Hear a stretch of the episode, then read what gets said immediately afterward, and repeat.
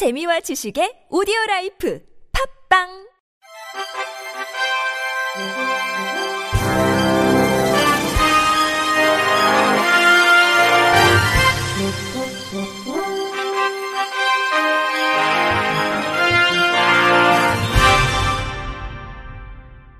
청취자 여러분 안녕하십니까? 1월 11일 월요일 KBIC 뉴스입니다. 이달부터 모든 장애인연금 수급자에게 월 최대 30만 원의 기초급여액이 지급됩니다. 보건복지부는 올해 1월부터 기초수급자, 차상위 계층 및 차상위 초과자 구분 없이 모든 장애인연금 수급자에게 기초급여액 월 최대 30만 원을 지급한다고 밝혔습니다. 정부는 지난해부터 장애인연금 기초급여액의 단계적 인상을 추진해왔으며 올해부터 지급 대상이 모든 장애인연금 수급자로 확대됨에 따라 차상위 초과자부터 소득 하위 70%에 해당하는 약 8만 명이 새롭게 추가적으로 월 최대 30만 원의 기초급여액을 수급하게 됐습니다. 이와 함께 올해 장애인연금 지급 대상자 선정 기준액은 지난해와 동일한 수준으로 단독 가구 기준 122만 원, 부부 가구 기준 195만 2천 원으로 확정했습니다. 보건복지부는 이에 대해 지난해 장애인연금 수급률이 72.3%로 법정 수급률인 70% 수준보다 높았음에도 코로나19로 인해 어려워진 경제적 상황을 고려해 기존 수급자의 수급 탈락을 방지하고 중증 장애인에 대한 두터운 보호를 위해 지난해와 동일한 수준으로 유지했다고 설명했습니다. 김승일 복지부 장애인 자립 기반 과장은 올해부터 보다 많은 중증 장애인분들이 인상된 장애인연금을 수급하게 돼 중증 장애인의 소득 보장 및 생활 안정에 큰 도움이 될 것으로 기대한다고 말했습니다. 국회 기획재정위원회 소속 더불어민주당 김주영 의원은 복권기금을 이용해 사회적 취약계층이 복권 판매점을 개설할 수 있도록 융자금을 지원하는 내용의 복권 및 복권기금법 일부 개정 법률안을 대표 발의했다고 밝혔습니다.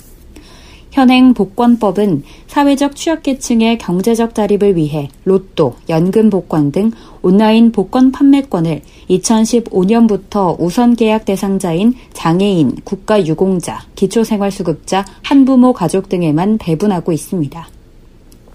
그러나 실제 개설률은 저조해 신규 모집 인원은 지난 2015년 610명, 2016년 650명, 2017년 740명, 2019년 711명 등 총 2,711명을 추가 모집하여 증가했지만 우선 계약자는 2015년 대비 2,536명에서 2019년 3,472명으로 단 936명 증가하는 데 그쳤습니다. 김 의원은 사회적 취약계층의 복권 판매점 개설 저조와 관련해 판매권이 있더라도 개설 자금 부족으로 개설을 못해 판매권이 회수되는 경우가 많고 개설까지 지원할 시스템이 부족한 것을 원인으로 꼽았습니다. 김 의원은 경제적 자립을 위해 취약계층에게 복권 판매권을 나눠주고 있지만 오히려 경제적인 이유로 판매점을 개설하지 못하고 있다며 실제 판매점을 개설할 수 있도록 복권기금을 통해 개설 비용 융자 지원을 할 수 있도록 하는 방안이 필요하다고 법안 발의 취지를 설명했습니다.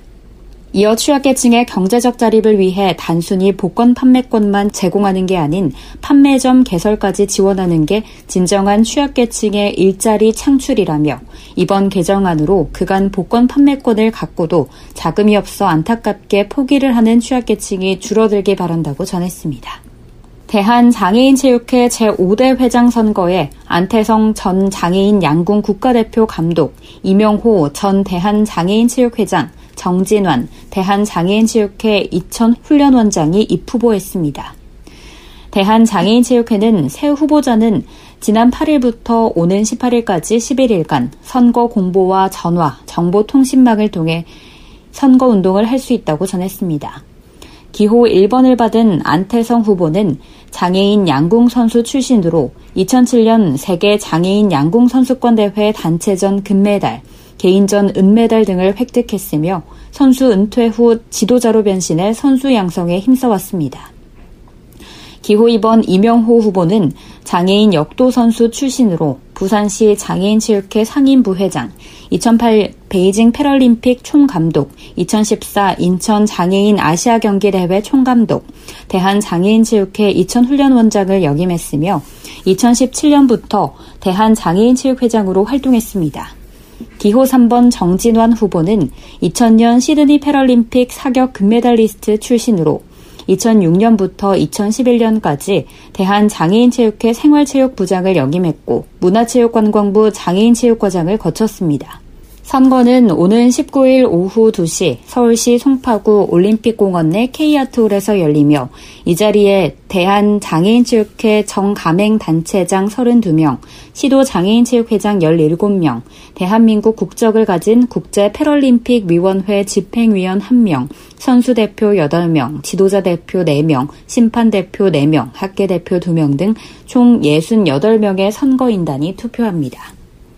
인공지능 보조기기 관련 기업 올캠 테크놀로지가 공식 유통사인 셀바스 헬스케어와 한국장애인고용공단의 공급계약 체결을 통해 장애인 보조공학기기 지원 사업을 지속적으로 확대합니다. 올캠에 따르면 셀바스 헬스케어와 함께 혁신적인 AI 기술이 담긴 올캠 마이아이2와 올캠 마이리더2를 제공해 시각장애인들의 고용 촉진과 안정적이고 독립적인 직업생활을 지원하게 됩니다. 올캠 마이아이2는 인쇄 또는 디지털화된 텍스트, 얼굴, 사물 등도 인식할 수 있는 손가락 크기의 무선 경량 AI 기반 인공 비전 기기로 사용자의 안경에 부착해 손가락으로 어떠한 표면의 텍스트 또는 사물도 인식하고자 하는 대상을 가리키거나 시선을 향하기만 해도 해당 정보를 실시간 음성으로 알려줍니다. 올캠 마이리더2는 올캠 마이아이2와 외관은 같지만 텍스트 인식에 보다 최적화되어 있는 제품입니다. 한국장애인고용공단 보조공학기기 담당 임동열 주임은 AI와 같은 신기술이 적용된 보조공학기기의 도입으로 앞으로 장애인들의 고용 창출이 더 확대될 것이라며 이러한 기기는 시각장애인의 독립적인 생활을 지원해 일자리 활성화에 큰 기여를 할 것으로 보인다고 말했습니다. 한국시각장애인연합회 이현주 정책실장은 혁신적인 AI 공학기기로 인해 시각장애인들이 직장 내에서 독립적으로 업무할 수 있는 환경이 마련돼 기쁘다고 전했습니다. 라엘은 시각장애인 여성들이 건강하게 월경할 권리를 보장하기 위해 유기농 순면생리대 500팩을 무상 지원한다고 밝혔습니다. 성문화연구소 라라스쿨이 진행하는 누구나 월경용품 펀딩 프로젝트는 오는 24일 펀딩 완료 후 브랜드와 크기 등이 점자 스티커로 표기된 라엘 생리대를 이용해 시각장애인들에게 월경 교육을 진행할 예정입니다. 라엘에 따르면 이 프로젝트는 시각장애인 스스로 생리대의 정보를 인식해 선택할 수 있는 권리를 보장하기 위해 기획됐으며 기업 스스로 제조 과정에서 점자 표기에 관심을 갖게 하는 것도 목표입니다. 누구나 월경용품 프로젝트에 참여한 후원자들에게는 점자 엽서, 점자 책갈피, 파우치, 유리컵 등이 제공됩니다.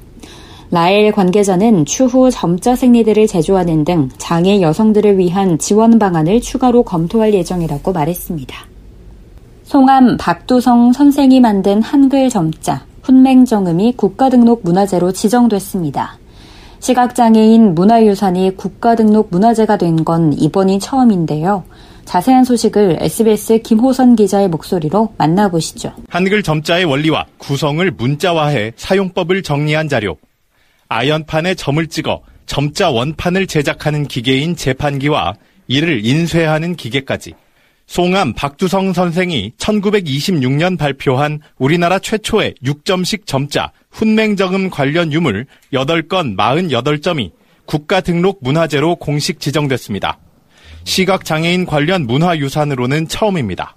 시각장애인이 한글과 같은 원리를 통해 글자를 익히도록 한 훈맹정음의 제작 보급을 위해 쓰인 기록과 기구들입니다. 훈맹정음이 나온 1920년대에는 일제의 한글 말살 정책으로 일어 점자가 사용됐습니다. 당시 시각장애인 교육에 매진했던 박두성 선생이 일제의 잔혹한 감시 속에서도 6년간의 연구에 매진한 끝에 훈맹정음을 발표했습니다. 이규일 인천시각장애인 복지연합 회장. 송암 박두성 선생님에 대한 이런 것들 업적을 길이길이 좀 더 많은 사람에게 좀 더 널리 알리는 그런 좋은 기회가 이제 토대가 만들어졌다 이렇게 생각을 합니다. 문화재청은 일제강점기에 시각장애인을 위한 고유 언어라는 점에서 문화적 가치가 크고 근대 시각장애인사를 파악할 수 있는 귀중한 자료라는 점에서 문화재 등록 가치가 높다고 평가했습니다. 인천시는 2022년 개관 목표로 추진 중인 국립세계문자박물관에 훈맹정음 상설 전시관을 마련해 전시할 계획입니다. SBS 김호선입니다. 이어서 날씨입니다. 화요일인 내일은 북극발 한파가 한풀 꺾일 것으로 예상됩니다. 서울, 경기 지역을 비롯해 일부 지역은 오전 한때 눈이 내리겠으나 대부분 지역의 낮 기온은 영상으로 오르며 평년 기온을 되찾겠습니다. 이상으로 1월 11일 월요일 KBRC 뉴스를 마칩니다. 지금까지 제작의 류창동, 진행의 김예은이었습니다. 고맙습니다. KBIC